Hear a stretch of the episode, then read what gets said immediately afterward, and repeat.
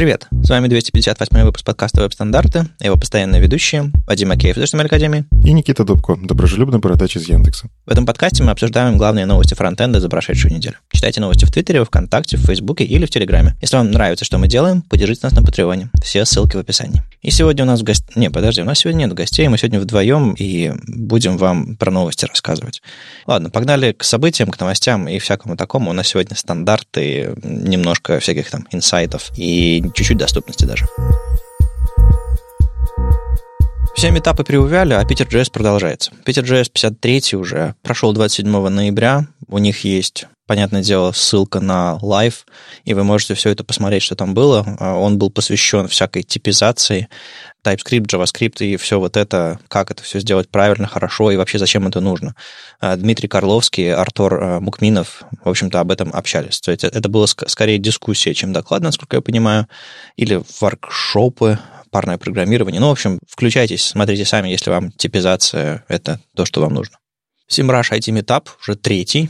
Они редко это делают, но, но метко. Мы к ним как-то приходили несколько раз с Питер си эс эс метапами, вот они сейчас сами делают свое.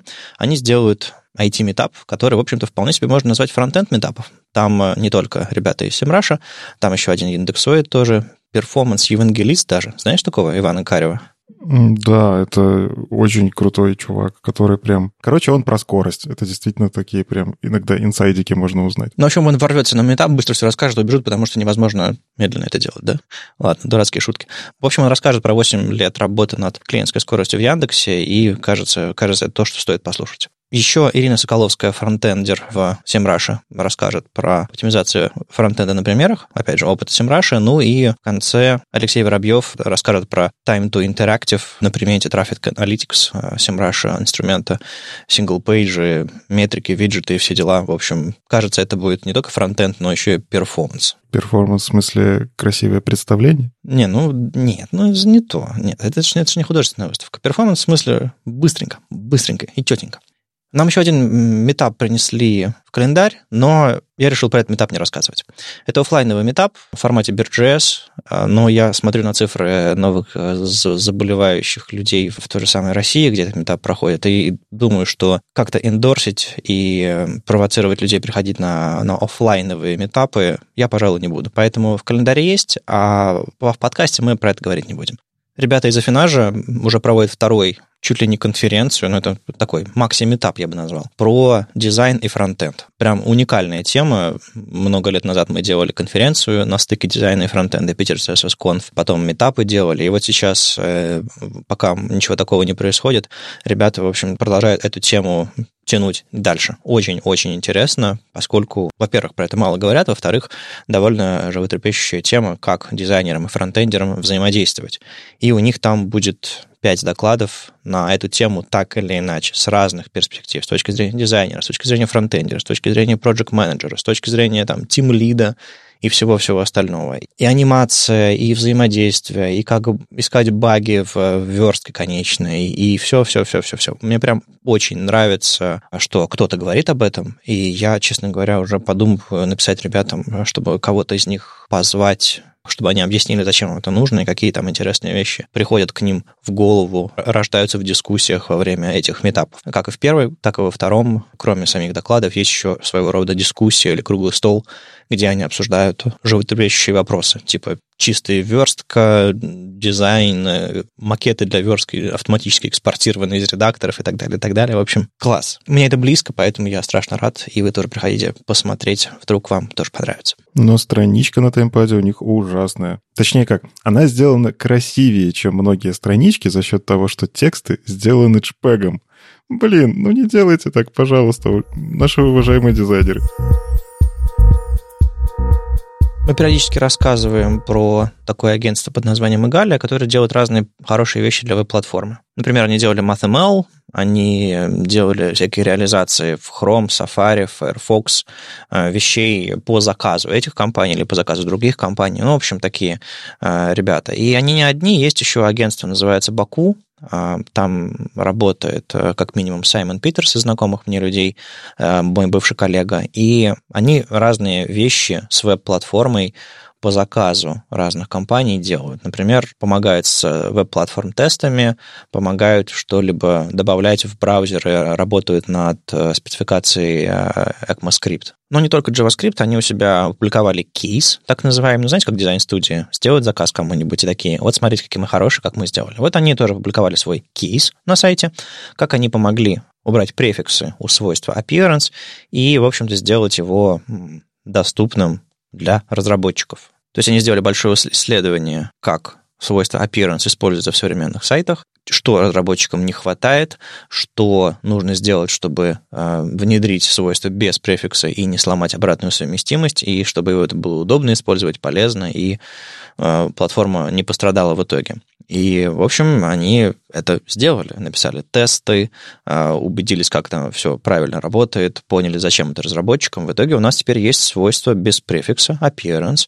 Оно внедрено в Chrome и в Firefox, у него есть два значения, none и auto. Auto — это то, что по умолчанию в браузере происходит, а none — это когда вам нужно сбросить свойство appearance, чтобы ваша кнопка, например, перестала быть кнопкой визуально, а сохранила все остальные свои свойства. Это самый классный способ сбрасывать встроенные браузерные контролы. Я не могу сказать, что он прям идеально работает во всех браузерах и, ну, как бы главный и единственный инструмент, но раньше у нас и его нормально не было, все работало по-разному, с разной совместимостью, еще нужно было префиксы писать. Ребята помогли это сделать хорошо. Зачем мы вообще об этом рассказываем? Ну, во-первых, хорошая новость, хотя это уже не новость, наверное, ребята давно это сделали.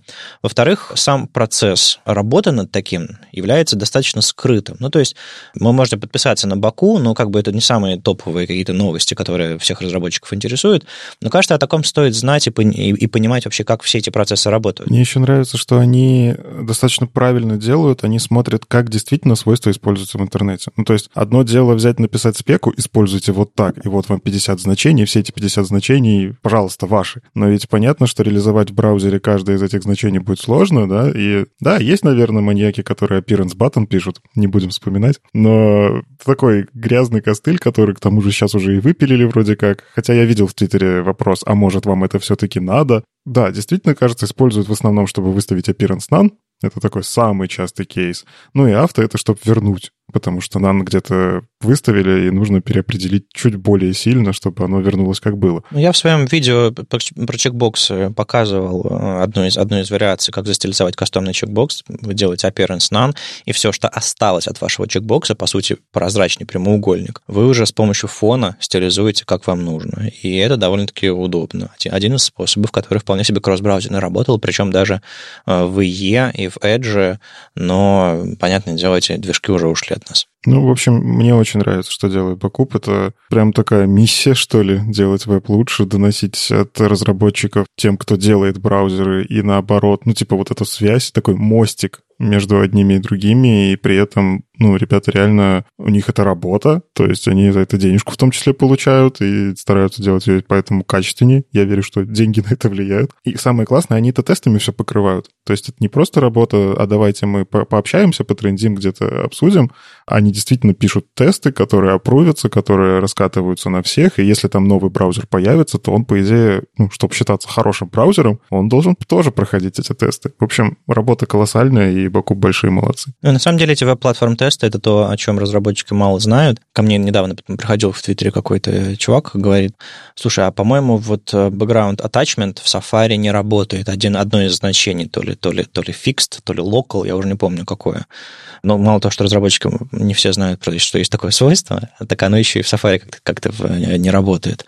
И я говорю, слушай, подожди, сходил в веб-платформ-тесты, нашел отдельный тест на background attachment local все-таки, по-моему, открыл в Safari, да, не работает. Кинул ссылку, он такой, о, нифига себе, и есть такое, то есть какие-то есть прям тесты, где если красное, то не работает, если зеленое, то работает. Какие-то уп- максимально упрощенные тесты, которые точно показывают, э, и что, которые можно, не знаю, скриншотами проверить. Практически, ну, то есть я бы не сказал, что вся платформа покрыта на сто процентов тестами, но все новое, что пишется, безусловно, пишется с тестами, а все старое потихонечку покрывается. Ну и маленькая новость интересная, которая вроде бы и мелочь, просто твит, как сказал Никита. Мы что, будем твит обсуждать? Ну что такое, несерьезно. Ну вот, обсуждаем уже. И вот обсуждаем. Бен Фрейн Знакомый вам, наверное, человек, который рассказывает про фронтенд и клавиатуры. Нет, он, несмотря на то, что это звучит как будто я, но это совершенно другой человек. Хотя кто нас видел в одной комнате? Тем не менее, он спросил у Адама Аргайла, слушай, а ты не знаешь, какое сейчас состояние у си эс эс-нестинга? Ну, тот самый, та самая возможность, когда вам в, на уровень свойства можно писать селекторы, и это будет типа вложено и все дела. Ну, как при процессорах Sass или эс и о, ну, вы знаете. И он спросил, ну, и, и как дела? Это, говорит, моя единственная причина, почему я до сих пор использую препроцессоры. И Адам такой, да, спека готова для прототипов. Недавно появился селектор из, который очень сильно сам все упростит, и вообще, скорее всего, мы начнем работать в две тысячи двадцать первом году над этим. Он довольно-таки высоко в нашем списке приоритетов. Вау. Выясняется, что, оказывается, у кого-то есть приоритеты внедрить нестинг в си эс эс. Ну, то есть мы видели черновики, там, последние несколько лет, то Таб Аткинс, то еще кто-то писал под подобные вещи, и типа, а вот одна вариация, а вот другая вариация. И разработчики, вау, тишина такая, сверчки, ничего не происходит. И тут как бы Адам говорит, у нас есть список приоритетов, мы, будем, мы начнем прототипировать. Круто же! И, или не круто? Как ты думаешь, это вообще хорошая идея или плохая идея внедрять такое в си эс эс? Ой, не знаю, не знаю. Но, с одной стороны, раз все используют это в препроцессорах, чего уж тут, я мало людей знаю, которые не используют нестинг прям принципиально, если у них есть препроцессор в проекте. Раз инструмент дает такое делать, давайте делать. Ну и чего уж тут мы сами там в Яндекс.Поиске пользуемся. У нас, причем, как это, мы отказались от всех препроцессоров, в смысле там стайлус, и, в общем-то, пишем... По сути, мы пишем си эс эс, но поверх пост-си эс эс плагинами добавляем себе дополнительного синтаксиса, в том числе и нестинг. Ну, мне кажется, это самая лучшая идея сегодня, не фигачить себе в проект большой бинарник, который делает странные вещи и иногда запрещает вам некоторые си эс эс-свойства писать. Да, Сас, я на тебя намекаю. А просто взять и сказать, мне нужно что в моем проекте, кроме си эс эс? Ну, наверное, вот это, вот это и вот это. И просто добавить это себе в проект. Вот это, кажется, взрослый классный подход. И я рад, что вы его используете. Ну, на самом деле, все-таки я считаю, что препроцессоры прикольная, интересная штука, если у вас налажен процесс, как-то налажена там дизайн-система, еще что-нибудь. Ну, то есть, с одной стороны, можно действительно сразу писать валидный си эс эс и потом пост-си эс эс делать из него си эс эс, который будет работать в большем количестве браузеров, обрабатывать какие-то случаи, которые вы хотите использовать. С другой стороны, я верю в генерацию кода. Мне, в принципе, норм подход, когда там и циклы какие-то есть, потому что тебе нужно сгенерировать какие-то повторяющиеся селекторы. Но это достаточно узкий кейс, когда у вас есть, наверное, дизайн-система какая-то такая, которую можно вот как раз генерировать и писать математически. А вот конкретно про нестинг, я не знаю, мне кажется, станет гораздо больше ошибок в интернете, как только нестинг завезут. Потому что все такие, о, ура! Но он, во-первых, точно будет работать не так же, как это делает нестинг в препроцессорах, потому что браузеры работают по-другому. Во-вторых, я уверен, на первых порах будут какие-то баги браузерные, потому что, ну, черт, это взять и перелопатить кусок си эс эс-движка. Ну, то есть, по факту, парсинг этого всего станет, может быть, медленнее, я не знаю, заметных взглядов или еще что-нибудь. То есть, все эти штуки, они очень сильно влияют на то, как си эс эс обрабатывается браузером, и, мне кажется, это будет такая темная эра, как только это все завезут. Ну и опять же, когда это завезут, еще останется куча браузеров, которые это не умеют. Это будет как с гридами. Вау, классная штука, я у себя втащил, но у меня может этим пользоваться три-четыре человека, которые обновились до канарейки, ей. две тысячи тридцатый год, подожду, пока и одиннадцать умрет, да? Да, именно так и будет. Ну, в общем, я с опаской на это смотрю, потому что мне нравится текущий си эс эс, чтобы там про него не говорили. Мне нравится, что у тебя есть четкое представление. Ну, то есть ты пишешь селектор одной строкой, и ты тут же его, ну, видишь. Ты сразу дебажить это можешь, там, парсить, JavaScript-ом найти, скопировать просто и в JavaScript-ом такое же найти.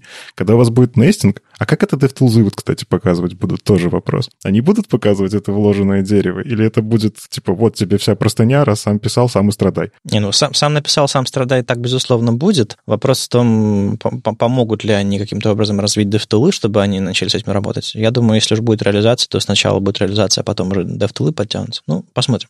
Ладно, мое собственное отношение к, это, к происходящему.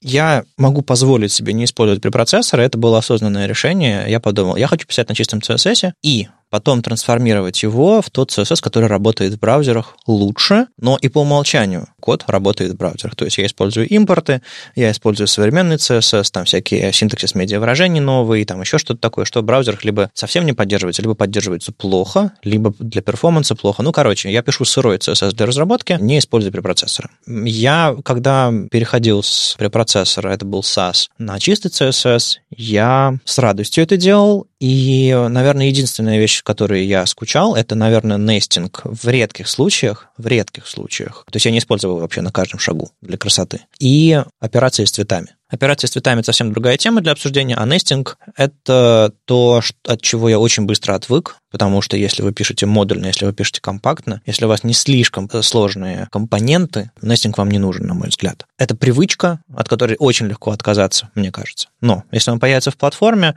это в целом хорошо, потому что надо убрать вот этот снобизм и ханжество и признать. Если мы все пишем нестинг, подавляющее большинство, то давайте добавим его в платформу. Кажется, пришло время. И это не случайная вещь, это не какие-то и браузеры заиграли в свои игрушки, это фидбэк от разработчиков. Разработчики хотят, в языке это появится, если это возможно внедрить в, вообще в текущей парадигме си эс эс и браузеров. Судя по всему, возможно. Осталось только дождаться. И что говорить, если говорить про внедрение, то а, главный плюс, который принесет внедрение, на мой взгляд, даже не то, что это появится в браузерах, а то, что мы наконец-то сможем сказать, а, окей, вот так будет выглядеть нестинг в браузерах. Поэтому мы все начнем его использовать в нашем си эс эс в одном и том же синтаксисе, с одними и теми же возможностями. Как на первом этапе мы начали использовать а, кастомные свойства. Их просто начали использовать как переменные препроцессорные.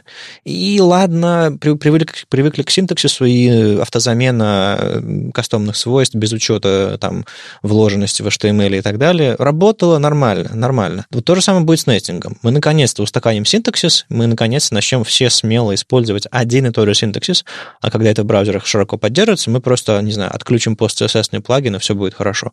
То есть это главное, чего я ожидаю в ближайшие пару лет, после того, как первый прототип появится. Ну и хорошим признаком востребованности можно считать, мне кажется, то, что на заре веба, когда си эс эс еще не было, там, ну вот мы в прошлый раз не успели обсудить статью, поэтому я, я сегодня немножечко расскажу. У меня в голове, в голове запело «на заре», да. Да-да-да, именно так. Так вот, статья на Хабре была перевод старой статьи, который на самом деле уже был перевод на си эс эс-лив, и вот это вот все про то, как развивался си эс эс. Вот там уже изначально в нескольких вариантах до си эс эс, я не знаю, как назвать, ну, короче, альтернатив, которые разрабатывались, там уже был нестинг в разных формах, в разных видах, но уже тогда веб-разработчики того времени, э, боже, это же было не так давно, но все-таки на заре действительно веба. Короче, уже тогда про нестинг задумывались, но почему-то в си эс эс его сразу не завезли, и, кажется, просто оно болело-болело, болело-болело, а сейчас такие, все, делаем. Не, просто сейчас в Chrome появились люди, которые поняли, что Firefox у нас немножко выигрывает по си эс эс, а мы все джей эс пилим и пилим. По возможностям, по DevTools. И вот сейчас вот, что Юна Кравец, что Адам Аргайл, они активно занимаются, собирают требования разработчиков, записывают видео, пишут статьи. Прям есть мини-команда, сфокусированная на си эс эс, и мы, нам, в общем, стоит ожидать хорошие вещи в нашей платформе, просто потому что Chrome умеет быстро прототипировать и быстро шипить. Так что, в общем, то, о чем мы давно мечтали... Ладно, я не мечтал, но вы наверняка к нам вернется. Давайте немножко поговорим о табличках. Вот, кстати, я видел в Твиттере был вопрос, что, в принципе, можно считать таблицей? Для чего можно использовать table? Вадим, ты вот отвечал... Озвучь, как ты ответил. Ну да, Мануэль Матузович спросил. Я все жду, когда он лайкнет мой ответ или как-то отреагирует на него, потому что интересно, согласен он или нет. Но я, я ответил следующим образом. Таблица — это когда пользователю становится полезна организация данных по строкам и столбцам. То есть если у вас есть какие-то данные, по которым можно потом навигировать с помощью вертикальных или горизонтальных колонок или рядов, взвешивать эти данные, фильтровать их визуально или программно по сабсетам каким-то, соответственно, это начинает быть таблицей. И если вы, если вы делаете эту таблицу просто на дивах, дивы и дисплей-гриды, вы лишаете пользователя возможности сделать, собственно, то, ради чего таблица создается. Таблица — это не просто кусочки текста, организованные квадратиками. Таблица — это структура, которую, благодаря тому, что, например, она реализована нативный тейбл, которой можно пользоваться. Ну вот Адриан Розелли, он как раз написал статью, ну это такая, даже я не знаю, это выжимка, наверное, его опыта многолетнего по тому, как верстать таблицы, и он, он даже назвал это недоинженеренные таблицы. Я не знаю, как перевести underengineered, недоделанные, ну неправильно. Ну в общем... Попроще. Таблицы попроще. Таблицы попроще, окей. В общем, какая есть проблема с таблицами? Во-первых, многие действительно не понимают, что то, что они верстают, это, это таблица. Это не надо верстать вам списками, гридами. Вы, вы сейчас пытаетесь гридами там сделать таблицу. Для этого есть тег специальный. А во-вторых, такая важная проблема современности, я бы сказал, таблицы плохо влазят на мобильное устройство. Когда у тебя вертикальный экран, а при этом табличка такая широкая, много колонок, много данных, и начинаются всякие извращения. Как бы так сделать? Есть куча подходов. Давайте использовать таблицы, но при помощи там тех же гридов или флексов разворачивать это в карточки. Ну, дисплей меняете, и вроде как по-другому себя ведет.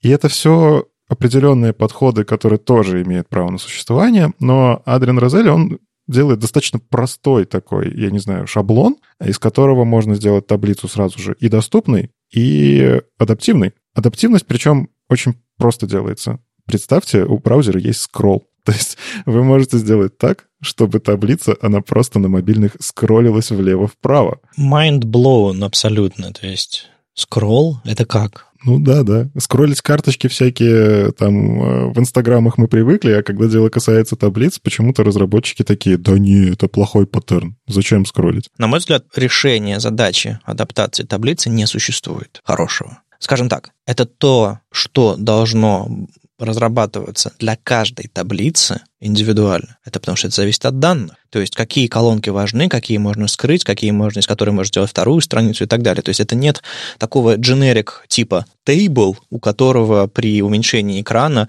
начинают скрываться колонки. Какие скрываются, какие остаются. Но это абсолютно нереально адаптировать без замысла. Поэтому, когда разработчики пытаются сделать компонент таблицы, который просто, не знаю, обрезает колоночки при уменьшении, ну молодцы, что. Или в список превращать. Но это будет не таблица, это будет что-то такое непонятное. Поэтому, если Если у вас уже все-таки есть таблица как способ организации данных, ну, во-первых, срендерите несколько разных таблиц и переключаете их. Вот это, на мой взгляд, самый простой вариант и самый адекватный вариант адаптации данных. Либо, ну, оставляйте прокрутку, даже это будет лучше. То есть данные, которые не скрыты, которые можно воспринять все-таки хоть как-то, лучше, чем данные скрытые. Потому что если мне говорят: ну, вот у вас мобильный телефон, поэтому, извините, мы вам, мы вам мультики не покажем. И что мне с этим делать? Ну, я с тобой согласен, что идеальную таблицу сложно сделать. Мне кажется, самое правильное здесь — это не верстать бездумно сразу таблицами, а спросить вообще у того, кто будет этим пользоваться, у целевой аудитории, как они это будут пользоваться и, в принципе, зачем.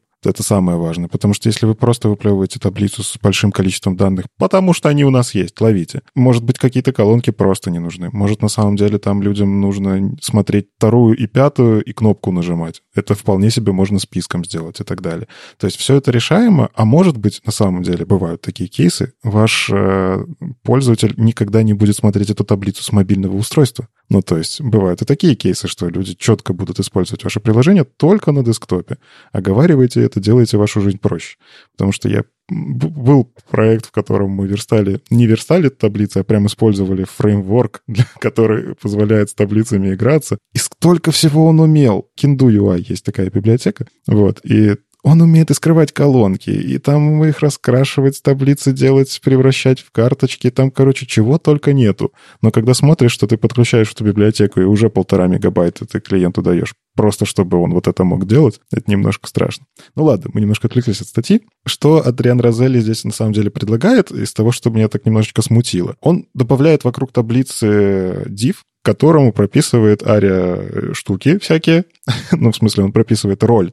Роль ставит region. Он подписывает aria labeled by, чтобы четко сказать, откуда описание вот этой таблицы придет. А в таблице, в принципе, можно caption написать. И это кажется более правильно, чем дублировать. Ну, то есть делать ссылку на тот элемент, где есть описание. Uh-huh. И ставить tab-index ноль. Tab-index ноль нужен для того, чтобы в таблицу можно было попасть табиком. То есть ты когда гуляешь по странички табом, по умолчанию в таблицу ты там переходишь на то, что внутри. Там, если ссылка где-то внутри, ты на нее перейдешь. А всю целиком таблицу — это реально, ну, проблема есть такая. Вот, Tab Index ноль решает эту проблему, но меня смутил его си эс эс. Он не про таблицы пишет в си эс эс, он прям четко пишет атрибутами. Если стоит Role, Region, Area Labeled By и Tab Index, то делаем Overflow Auto. То есть он внутри вот этого дива, на самом деле, то есть он не таблицу скроллит, а он скроллит div, внутри которой лежит таблица. И меня вот как, ну, бэм головного мозга, почему нельзя сделать для этого блок, который будет вот этот Overflow авто делать? Тебя смущает исключительно выборка по атрибутам? Я не очень верю в то, что атрибуты — это надежный селектор. Но это у меня такое какое-то, может быть, искажение. А, ну, ну смотри, просто есть такой тренд среди людей, которые пишут про доступность и которые пишут про какие-то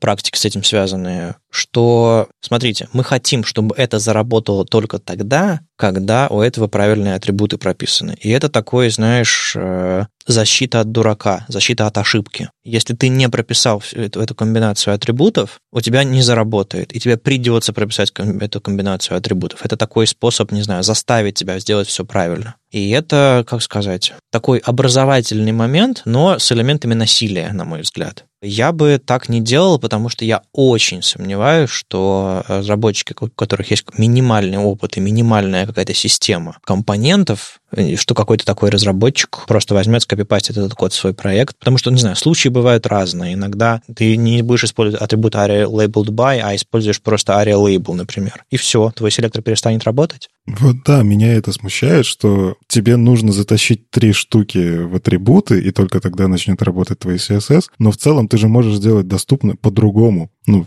разработчиков может быть в проекте несколько. Все, в принципе, понимают в доступности, но им нужно знать вот это тайное знание, что где-то лежит си эс эс, который матчится на эти штуки. Ну, в общем, это такой подход э, спорный, хотя почему? Он тоже может вполне себе существовать, право на жизнь имеет. Не, любой подход имеет право на жизнь, в смысле, что количество вариаций того, как люди пишут си эс эс, бесконечно, и мы просто сейчас сидим, адепты одного из способов, и то у нас есть наверняка группы разночтений, там, не знаю, как модификаторы пишем, тоже была дискуссия у нас в чате. Если вам этот подход не подходит, ну, просто возьмите и повесьте это все на класс. Не нужно смотреть, читать статью, доходить до атрибутов и говорить, мне это не подходит, и закрыли. Нет, это просто, ну, разные взгляды на то, как пишет си эс эс. Я очень часто читаю статьи, в которых код приведен на Sass, код приведен сразу на си эс эс и джей эс, и я, я думаю, ну, молодцы, чё. Беру и копирую сам подход, сами идеи, и применяю к своим, к своему коду, к своему взгляду на код. Хорошо, что не на икс эм эль у тебя стилизация. Было бы сложнее в си эс эс переводить. И, и на этом спасибо, да. В общем, Адриан попробовал сделать таблицу, которая проще для вас, чем э, вот все статьи, все какие-то способы, которые, которые до сих пор писались про доступные таблицы. И это, за это ему спасибо.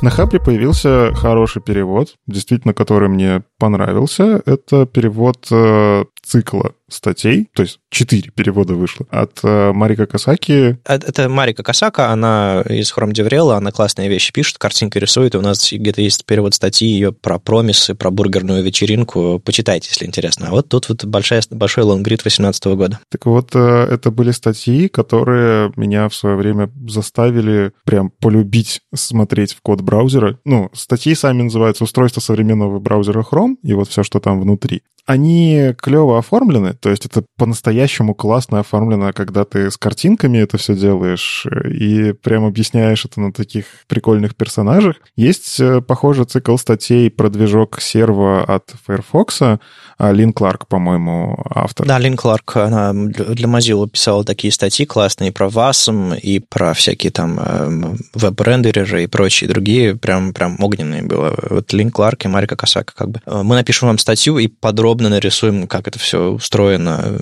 прям, прям комиксы. Это, это классно. Это очень классно, потому что, мне кажется, это лучше объясняет, что происходит. Визуальное всегда работает хорошо. В статье текстом написать, вот вам рендерер, сейчас мы текстом вам объясним, как он работает. Ну, сейчас. А там облачко, оно улыбается и показывает ручками и тянется куда-то. Ну, классно же. Да, это очень классно. И перевод, на самом деле, достаточно хороший на Хабре, поэтому, если вы до этого не читали, пора Обязательно посмотрите. Короче, оно немножечко приоткрывает завесу тайны над тем, что происходит внутри браузера.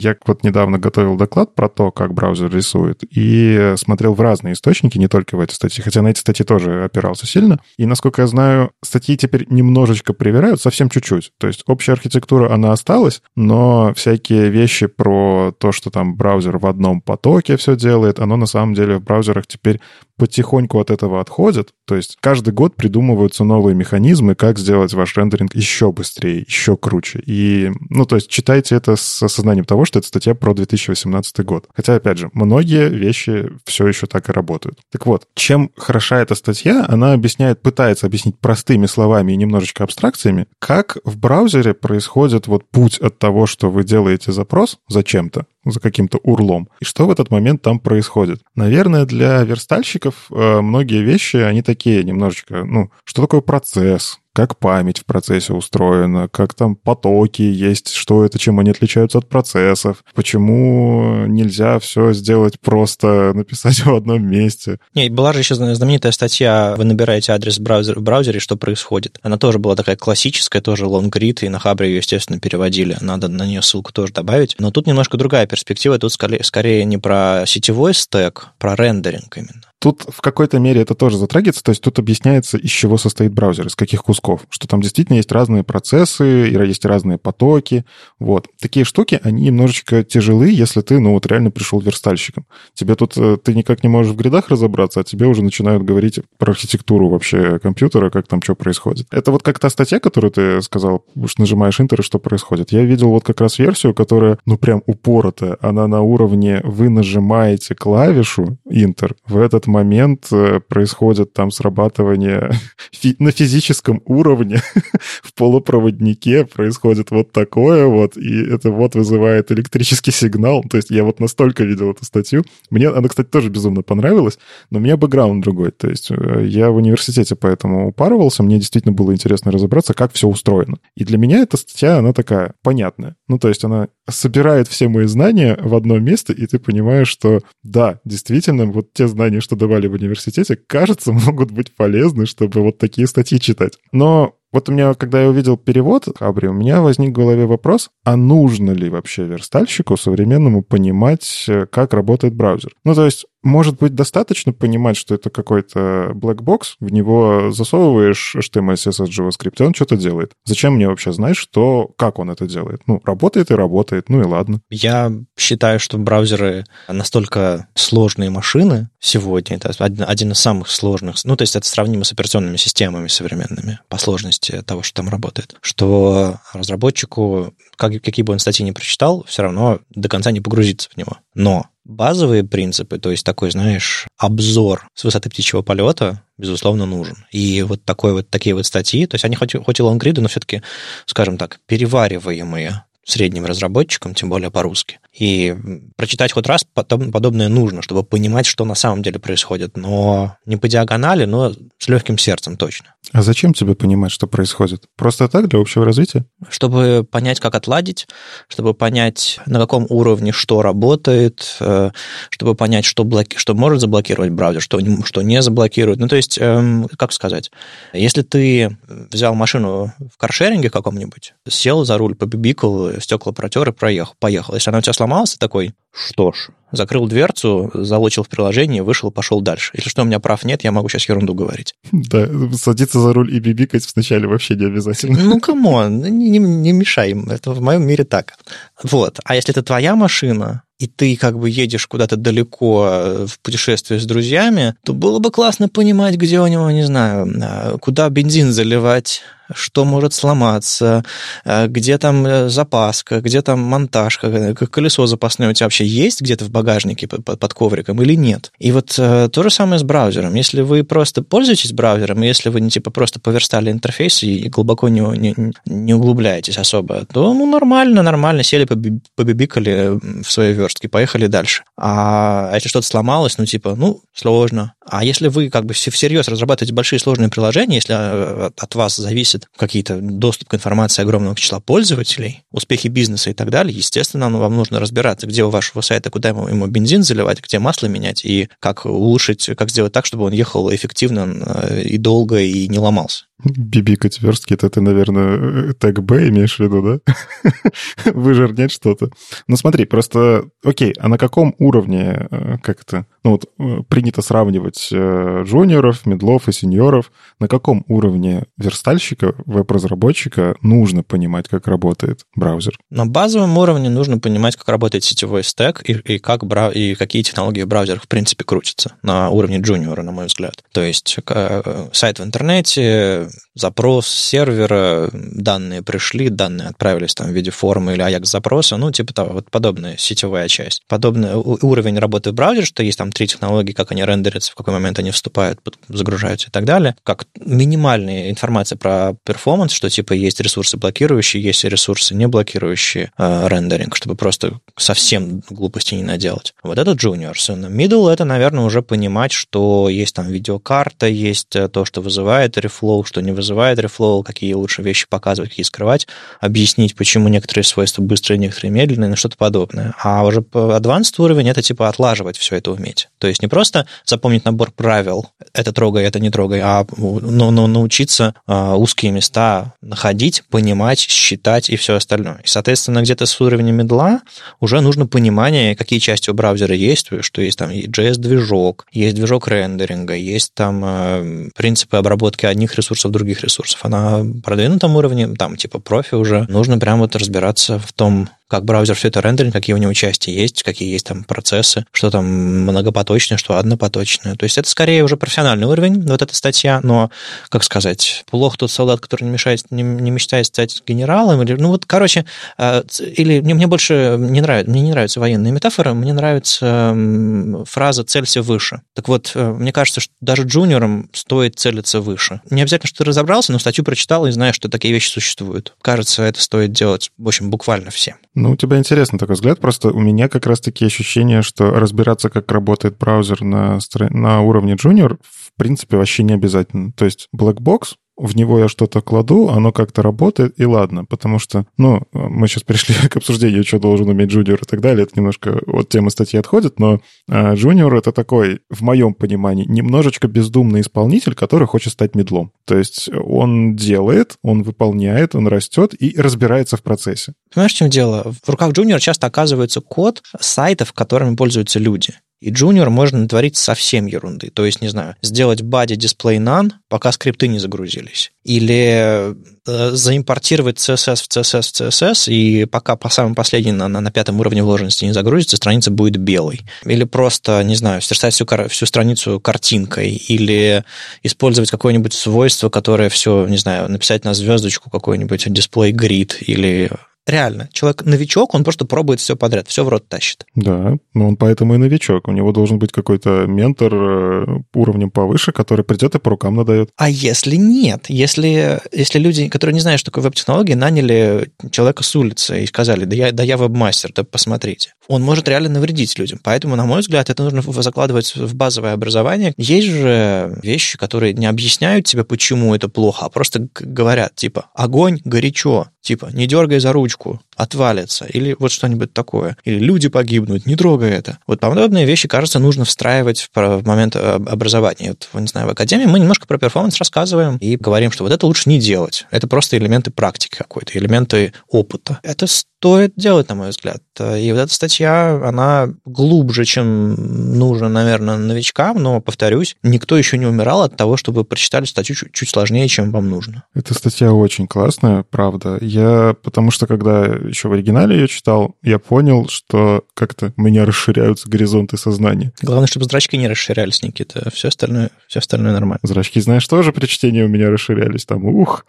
Ну, в общем, когда я читал, действительно понимал, что... ну вот я пользуюсь свойством transform, да, и почему-то говорят, что это свойство лучше для анимаций. Почему? Ну, где-то там говорили, что оно как-то связано с видеокартой, и видеокарта вроде как быстрее работает. Ну, ладно, принимаем на веру. Вот, вот, я и говорю, что новичок не должен проверять, он должен доверять. Мне сказали, что... И ты такой, окей, хорошо, буду использовать вот так. А потом, когда ты наломал шишек и понял, что есть несколько исключений, ты уже потихонечку вырос в медла. Ну, да. А когда ты научился это все считать сам и делать выводы, ты уже профи. Да, можно и смотреть в исходный код браузеров. Это тоже некоторые верстальщики таким занимаются. Ну, в общем, как раз суть в том, что мне эта статья перевернула немножечко сознание, когда ты понимаешь уже действительно на уровне процессов, потоков, почему именно так устроено в вебе, почему... Ну, то есть реально же в спецификациях прописано, как работает Event Loop. Это не просто браузеры придумали себе такую оптимизацию, это четко задокументированная штука. А почему она именно так работает? А почему си эс эс — это часть Event Loop? Мы же Event Loop рассматриваем в рамках JavaScript. Откуда здесь вообще си эс эс? И ты понимаешь, насколько это все связано. А еще классно посмотреть, были статьи на ElistePart,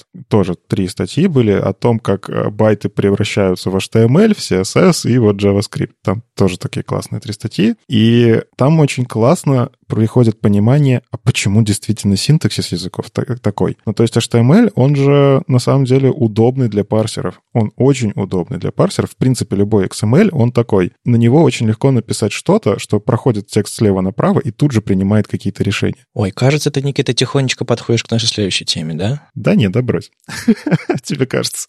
Ну да, наверное. Ну ладно. А си эс эс, он сделан так, как он сделан, потому что есть механизм сортировки свойств, учета, в каком месте это свойство было написано и так далее.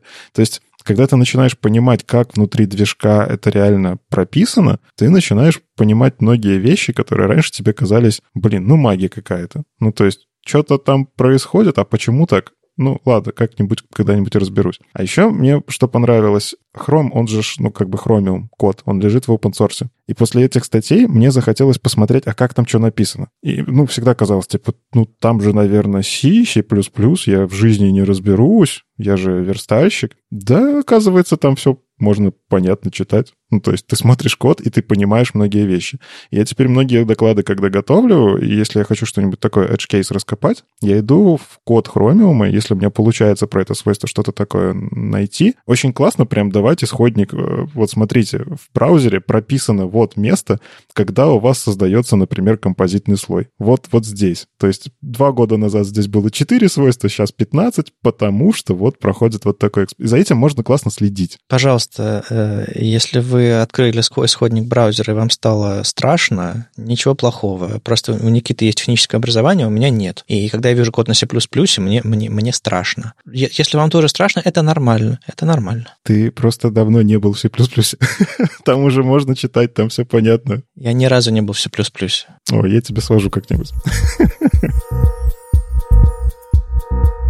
Но на самом деле, да, мы плавно подошли к одной очень странной штуке. Наверное, давай, Вадим, я, я не знаю, как с чего начать.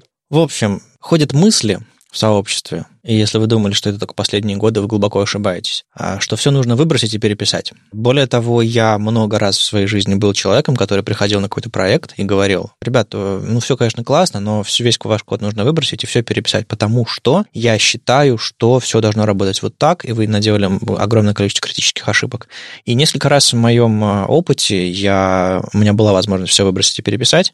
Спустя год я смотрел на свою кодовую базу и понимал, что я пришел примерно к тому же самому, что я только что выбросил и переписал. Я буквально неделю назад, пока у меня коллеги ушли в отпуск, втихаря перерефакторил кусок кода, потому что, ну, блин, давно хотелось. Ну, я, я к чему веду, что рефакторинг — это полезная, классная вещь, но если вы все выбрасываете и переписываете, вы можете очутиться в, ровно в той же ситуации, от которой вы пытались убежать, потому что особенности среды формируют вид. Это немножко про эволюцию. Так вот, то же самое с веб-технологиями. Веб-технологии, у них есть какой-то исторический тренд, а есть особенности среды, особенности того, как ими пользуются, как, что с ними делают. И пришел э, некто в черновики си эс эс Working Group, и написал, что у меня есть предложение великого объединения, Grand Unification Proposal. И сказал: ребята, привет, с огромным уважением, меня зовут Бэм, я первый раз здесь, на веб-платформе, но я уже пять лет работаю, сайты делаю, и мне постоянно неудобно, неприятно и странно. Вот мы с командой посидели, подумали,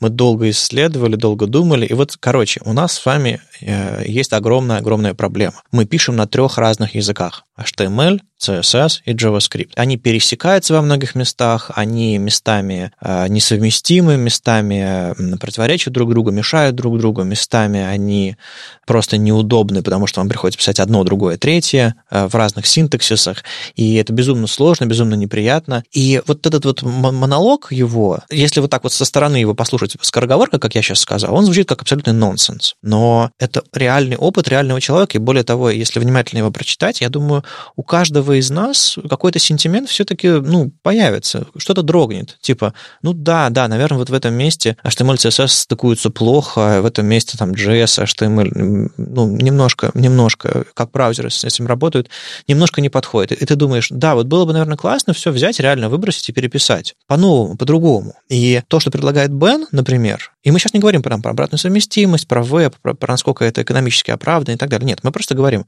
есть такая идея. Поможет это нам или не поможет? И Бен говорит: поможет, мы уверены, все будет классно. И как это нужно сделать? Нужно взять и переписать все на JavaScript, чтобы у нас был в вебе только один язык, JavaScript. И все, что мы в нем делали, по сути, было, ну, вот так вот императивно на JavaScript написано. То есть вам нужно спозиционировать иконку, вам нужно сделать раскладку на странице, опишите позиционирование каждого элемента на странице, опишите флексы, гриды, вот этот вот браузер за вас блоки расставляет. Нет-нет-нет, опишите позиционирование каждого блока.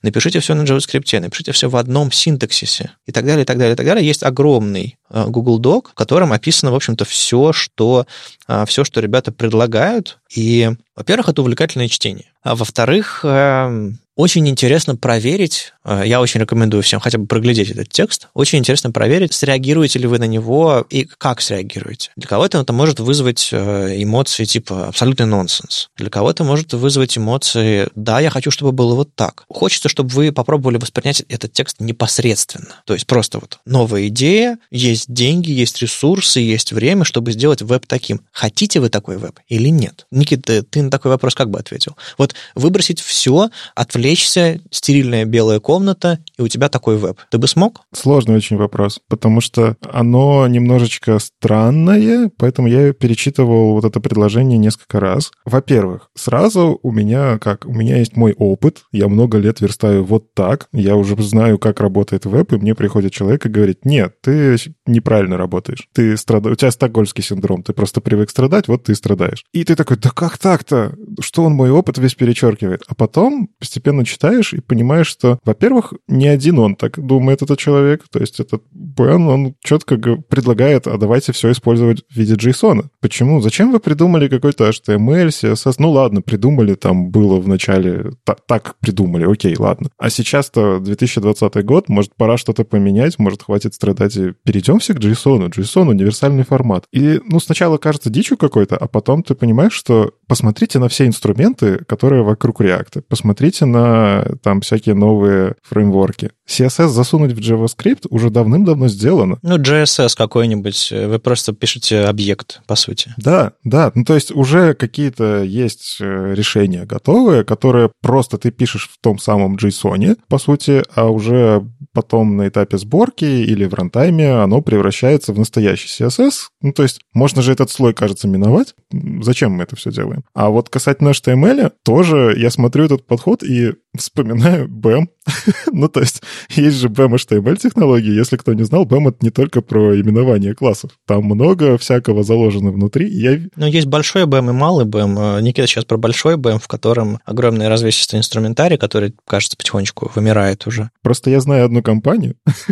Я видел код, который, ну, он реально сделан вот на похожем принципе. То есть, есть по БЭМу генератор, оператор, вот как он описывает, есть контент, есть текст внутри, есть какие-то атрибуты, а затем вот эта вот бэм-машинка, она берет и превращает это в эйч ти эм эль. Но разработчик может писать реально на JavaScript, и это же идея, но она очень похожа. То есть вот уже где-то к третьему прочтению я понял, что реально куча обвязок, которые делают все то, что э, вот БЭМ предлагает сделать просто стандартом. Но э, мы не просто так обсудили статью про то, как работает браузер, и я понимаю, что, кажется, это поезд ушел. Ну, то есть, если бы такая статья, такое предложение появилось, э, ну, лет двадцать назад, или двадцать пять, да, может быть, веб был бы другим. Потому что если посмотреть, как изначально предлагались те же самые си эс эс, там был вариант и такой тоже, писать это через JavaScript. Изначально было такой, был такой пропозал, просто вот он не воплотился в жизнь. джей эс эс, по-моему, она даже так и называлась. Не джей эс эс, а прям три эс было. В общем, это не то чтобы сильно оригинальная идея, но сейчас она, она реально проблемна. У нас уже есть веб, у нас уже есть браузеры.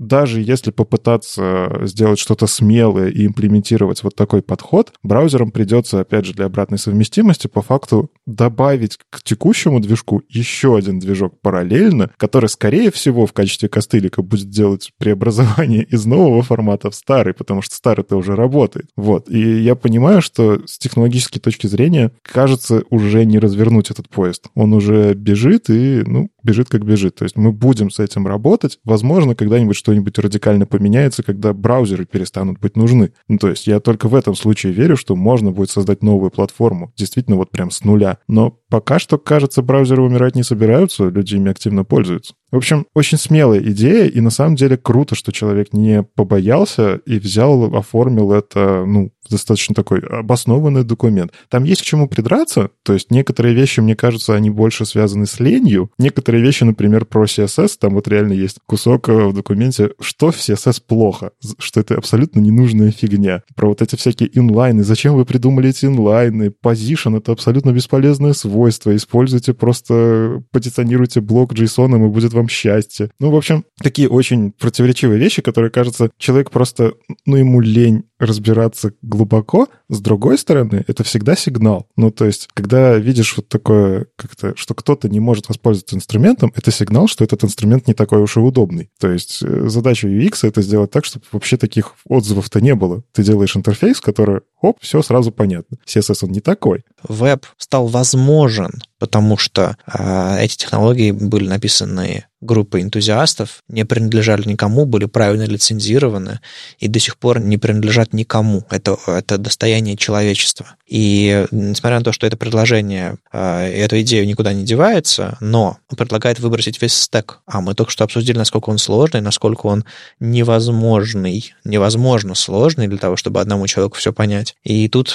предложение все выбросить и переписать. Скорее всего, мы придем к тому, что мы выбросили, переписали и получили в итоге все то же самое. Не знаю, но вот аналогии с тем же самым языком. Иногда в языке происходит прям сильные изменения, да? Ну, то есть убрать букву «ять» в конце, это же тоже в какой-то мере изменение. Или добавить пробелы в язык, это тоже что-то революционное, да? Но эти изменения происходят законодательно в течение года, например, а исторически они готовятся, естественно, в течение десятилетий, века целого. То есть, грубо говоря, меньше люди стали писать, этот звук перестал звучать. Это происходит не потому, что люди этого хотят, это происходит само по себе. То есть реформы языка не происходят, потому что кто-то решил, что нужно выбросить букву, а потому, происходит потому, что люди перестали использовать эту букву, она перестала звучать в языке.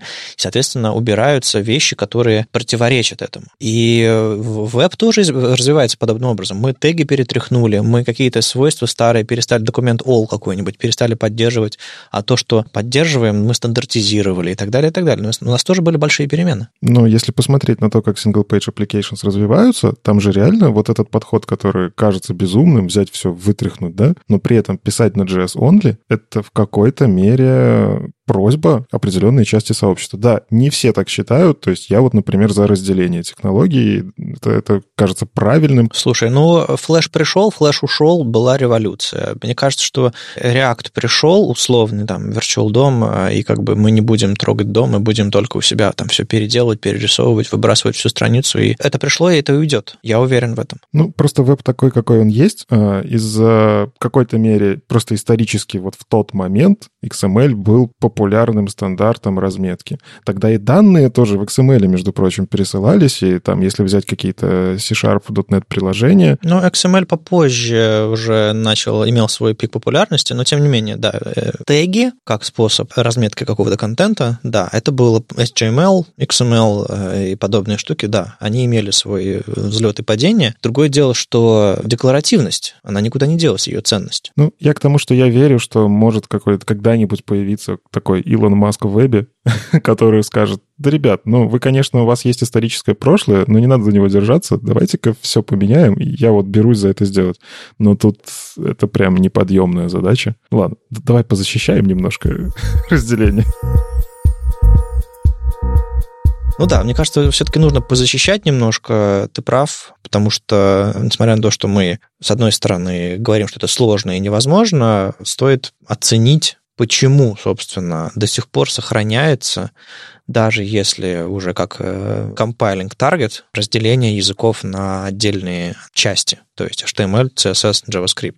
Несмотря на то, что вы, возможно, пишете все в файлах с расширением джей эс икс, вот прям, или там, не знаю, там Vue, как там его Vue шаблоны называются, Vuex, не уверен, вы, скорее всего, потом в итоге в браузере, что значит скорее всего, у вас вариантов нет, вы в браузере в конце получаете эйч ти эм эль, си эс эс и JavaScript, так или иначе встроенные. И все это происходит потому, что у вас особо выбора нет, а еще потому, что у этого есть преимущество. Разделение технологий эйч ти эм эль, си эс эс, JavaScript в силу того, как оно сложилось к этому моменту, имеет свои плюсы. И об этом хорошо написал Хида де Вриз в своем ответе на это предложение по великому объединению технологий. Главный аргумент у Хиды связан с тем, что количество применений для веба больше, чем просто нарисовать сайт, на который зайдут люди и будут кликать мышкой и смотреть на него глазами. Структура страницы должна быть абстрагирована от ее представления, от ее интерактивности, для того, чтобы, например, можно было отдельно воспринимать ее данные, то есть наполнение этой страницы.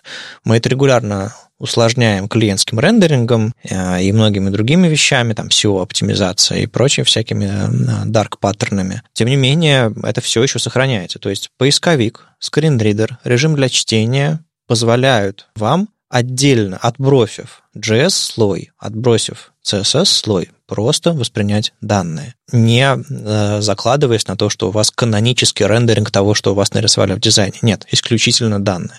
Это ценность э, эйч ти эм эль, то есть количество вариантов использования веба, инфор- получения и парсинга, и обработки, и восприятия информации, оно гораздо больше, чем то, что вы, то, что вам поставил задачу, не знаю, дизайнер сверстать. Ну, подожди, а как это ломается об JSON, я не очень понимаю. Ну, то есть я тоже эту статью Хида де Вриза прочитал, и, ну, типа, окей, эйч ти эм эль может парситься скринридерами, но ведь если взять, заменить эйч ти эм эль на JSON, я говорю не JavaScript, исполняемую среднюю, среду, а прям вот грузить в формате JSON. И ты точно так же можешь однозначно сопоставить эйч ти эм эль этому JSON, там вложенная структура, и ты точно так же сверху вниз идешь и парсишь. Также читаешь свойства контента.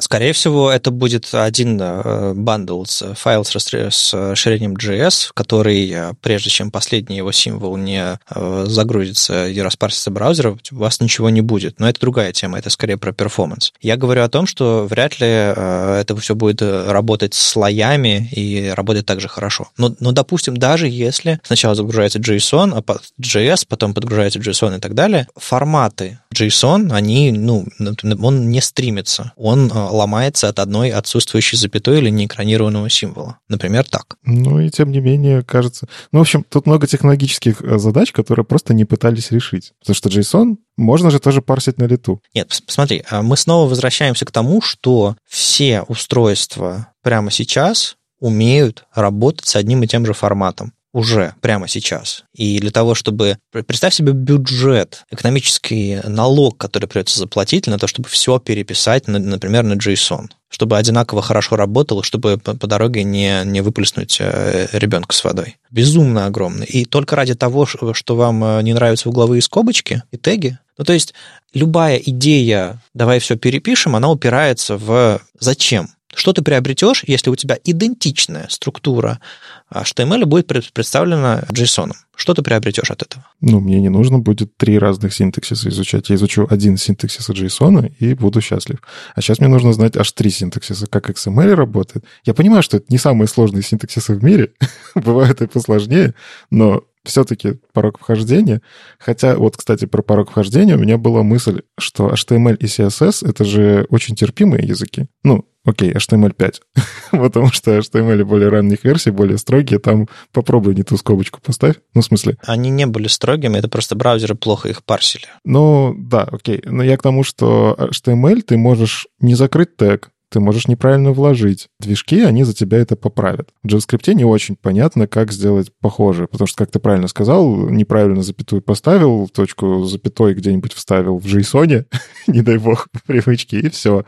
Все сломалось и так далее. си эс эс, он же вообще настолько толерантен к ошибкам, что ты можешь просто поэму Пушкина написать, и дальше си эс эс-селектор, и оно сработает странным образом, хотя, может, он поэму распарсит как селектор, не знаю, надо попробовать. Короче, сама суть... языки очень терпимы, и порог вхождения, кажется, как раз-таки с эйч ти эм эль и си эс эс он ниже, чем если с JSON. Но я все равно верю. Ну, то есть я не просто так поддерживаю эту идею, потому что кажется, что если есть какая-то боль у разработчиков, она возникает не на пустом месте. Но мы снова скатываемся, а давайте все перепишем, а мы все-таки пытаемся обсудить, почему иметь разные технологии полезно. Давай попробуем на этом сфокусироваться. Ну, давай. Отдельная разметка, как отдельный формат, имеет свою ценность. Ее можно распарсить по определенным правилам. То есть, грубо говоря, если у тебя данные размечены с помощью одного декларативного языка, разметки, структурного, не обязательно также декларативные структуры писать стили и не обязательно также декларативные структуры писать JavaScript. Да? Это немножко разные задачи. Если у тебя стили написаны каскадом, что ты можешь потом дописать что-то, не обязательно также э, размещать данные каскадом, что потом одни данные переписывают другие данные. Это уже какой-то икс эс эл ти получается. И не обязательно также писать JavaScript, что потом э, функция, написанная второй, второй, идентичная вторую функцию переписывает.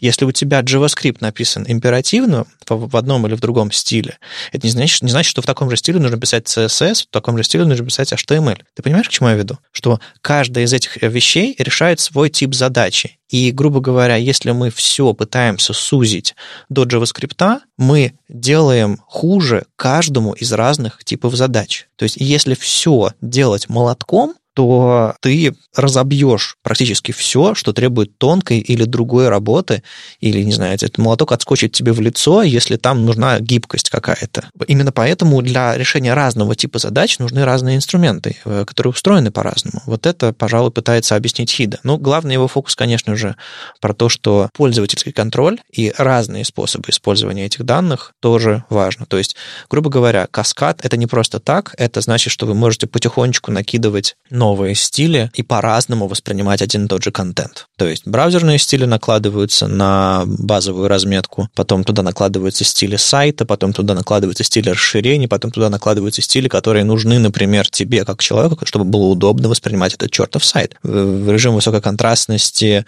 просто, не знаю, отключить какие-нибудь части сайта, которые тебе мешают воспринимать контент, например. Это все принцип контроля над тем, что ты воспринимаешь. Грубо говоря, если бы я, если я куплю газету в киоске и не, и не смогу ее сложить пополам, чтобы мне удобнее было в метро читать, пополам или даже в четвертинку, а газета будет сделана на, цельной, на стальной пластине, потому что разработчик или дизайнер сказали, мы хотим, чтобы только формат а три у этой газеты был, и никак тебе нельзя. Я не буду покупать такую газету, я хочу ее сложить, я хочу маркером нарисовать поверх, я хочу сделать, выразить из нее что-то такое, наклеить в свою книжечку. Ну, то есть метафора безумно устаревшая, но контроль над медиумом, который ты читаешь. Я, я почему книги в пи ди эф не люблю? Потому что они не адаптируются к моему устройству. в EPUB они сразу такие оба и как будто бы сверстанные. А я потом взял и переключил светлую тему, переключил темную тему, поменял шрифты и читаю книгу в, том, в той ситуации с такими, с такими стилями, которые мне комфортны.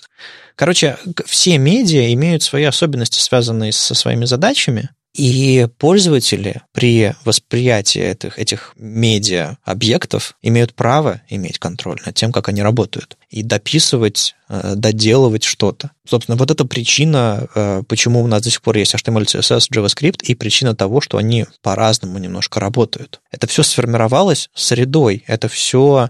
Ну, то есть можно долго спорить, кто кого сформировал, технологии, и мы научились их использовать, но факт остается фактом. Из-за того, что исторически эйч ти эм эль, си эс эс и JavaScript устроены так, прямо сейчас есть огромное количество инструментов, поведений, сценарий использования информации, сценарий восприятия информации, которые критичны для современного мира. Быстрота доставки контента по интернету, адаптация под все устройства, адаптация под разные способы восприятия, поисковики, скринридеры, режимы для чтения и так далее, и так далее. Это все проблемы, которые не решаются одним языком. Предлагается все делать одним и тем же молотком. Это удобно для тех, кто забивает гвозди, но это абсолютно неудобно для тех, кто пишет контент, для тех, кто пишет стили и так далее. Я себя воспринимаю скорее человеком, который пишет контент и пишет стили. И для меня это предложение, которое сейчас вот здесь озвучено, это чудовищно. Это попытка посмотреть на мир одними только глазами одной части веб-сообщества. Другие части веб-сообщества, они их, их выставляют на мороз и говорят, ваше мнение нас не интересует. Нам нравится JavaScript, мы будем писать все на JavaScript. А есть другие подходы. Есть подходы, когда вы берете декларативные какие-нибудь виджеты на веб-компонентах, и они просто работают. Чтобы из веба сделать нормальный декларативный конструктор, чтобы в браузере встроить э, с помощью веб-компонентов или как-то еще иначе все, что нам нужно, и потом собирать из, этих, из этого конструктора, писать минимальные стили, чтобы подстраивать эти, констру... эти компоненты друг под друга и делать уникальные, интересные, хорошие дизайны. А все, что под капотом, ну, это уйдет уже на, на следующий, более низкий уровень, на низкий уровень веба. То есть есть альтернативные взгляды на это все.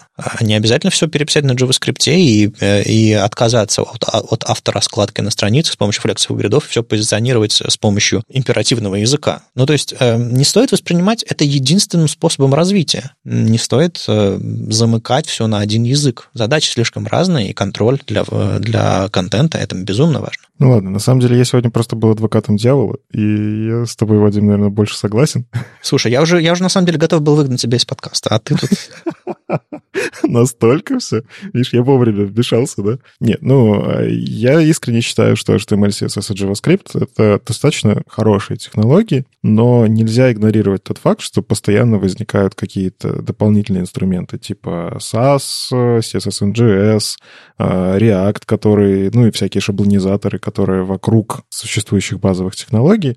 Но кажется, что developer experience — это тоже очень важная штука. То есть нельзя игнорировать такие какие-то потребности от разработчиков, но и на самом деле они же не игнорируются. Ну, то есть, когда jQuery получил невероятную популярность, даже в браузерах вы можете вместо query selector all написать доллар. Это же не просто так. Оно, ну, типа, оно взяло, взялось оттуда, что люди писали в консоли доллар, ожидая, что там есть jQuery. Или тот же самый нестинг, который мы обсуждали. Да, в препроцессорах он его использует. Значит, давайте попробуем его в базовую технологию. То есть развитие-то на самом деле идет. Заменять все на одну технологию, мне кажется, да пожалуйста, только делайте это в виде препроцессора. Ну, то есть, хотите писать на JSON, пишите все на JSON. Хотите писать все на брейнфаке, пишите все на нем. На здоровье. Но просто потом преобразуйте, сделайте инструмент, который вам очень удобно, легко преобразует это в эйч ти эм эль, си эс эс и JavaScript. Кажется, ну да, эйч ти эм эль, си эс эс и JavaScript решают задачи пользователя. То есть он заходит на страницу, и у него работают вот эти три штуки, создают ему веб, которым он пользуется. А уже как там разработчик разработчику удобно, как ему комфортно, тут уже надо думать инструменты для разработчиков. Главная проблема этого предложения, на мой взгляд, в том, что его написали увлеченные дилетанты. Можно, правда, пять лет проработать над веб-платформой, решать простые задачи, сложные задачи, но решать интерфейсные задачи, то есть чисто, чисто прикладные. И не разбираться в том, как работают браузеры, не разбираться в том, как, сколько контента уже создано в вебе, не разбираться, как работают инструменты, процессы стандартизации и все остальное. И просто сказать, мы все выбросим, мы все переделаем, вот как бы наш любимый язык, вот как должно быть на самом деле. И пять лет — это очень мало опыта. Я в следующем году отмечу двадцать лет, как я в первый раз вышел в интернет. Я еще ни черта не знаю. И, не знаю, там пятнадцать лет из этого я более-менее вожусь с веб-технологиями. Я ни черта не знаю. По сравнению с, там, с каким-нибудь там Таб Аткинсом, каким-нибудь Саймоном Питерсоном и многими там Элли Кейти Матли, Веру и многими, многими другими, которые как бы в вебе, ну, примерно столько же, но просто они немножко более серьезными, более глубокими делами занимаются, связанными со стандартами. И получается, что тут человек пришел и говорит, ну, мы бы немножко подумали и решили, что нужно все выбросить и переписать. И это, если действительно случится ситуация, в которой подобного человека, который не понимает всей сложности и всех разнообразия задач, пустят порулить, мы слетим с откоса, и это будет, это будет трагедия для всех. Поэтому, к счастью, к счастью, ребята, есть процессы, есть коридоры. Знаете, как в аэропорту? Перед досмотром вас выстраивают в унизительную змеечку. Не потому, что люди любят смеяться над вами, а потому, что есть способ ограничить скорость передвижения и трафик немножечко изменить. Сделать так, чтобы на самом деле вам было удобно. Вот то же самое с веб-технологиями, веб-платформой. Некоторые процессы замедлены, и некоторые процессы все-таки фильтруют людей, которые ими занимаются и способны влиять на веб-платформу, и новые свойства внедряются не по щелчку пальца. Именно для того, чтобы не сломать, не взорвать, не уничтожить то, над чем мы с вами работаем, веб-платформу. Это интересный э, повод для дискуссии, но я очень надеюсь, что ничего подобного веб э, или подобным образом ничего в веб не будет внедрено, ну, при моей жизни точно. Как-то грустно заканчиваем. А самое прикольное, что мы полчаса обсуждали pull-request, который закрыли одним комментарием. То есть там просто сказали «нет», а мы берем и обсуждаем. Не, ну пришел Таб Аткинс и сказал, ребята, не здесь мы обсуждаем вопросы, как все выбросить и переписать. И более того, он не сказал, где обсуждать эти вопросы, потому что можно это воспринять как невежливый ответ, потому что он не сказал, куда ему пойти. С точки зрения, ну, типа, куда, куда пойти с вашими идеями? Хотя бы потому, что место для идей все выбросить и переписать нет, потому что это противоречит интересам практически всех. Не, я все-таки рад, что Таб Аткинс не написал, куда человеку идти с этими предложениями. Иначе было бы, мы бы обсуждали немножко другую вещь. С вами был двести пятьдесят восьмой выпуск подкаста «Веб-стандарты» и его постоянные ведущие Вадим Акеев с «Веб-стандарты» Академии и Никита Дубко, доброжелюбный бородач из Яндекса. Слушайте нас в любом приложении для подкастов, на Ютубе, ВКонтакте, и не забывайте ставить оценки и писать отзывы. Это помогает нам продолжать. Если вам нравится, что мы делаем, поддержите нас на Патреоне. Все ссылки в описании. Услышимся в следующей неделе. Пока. Пока.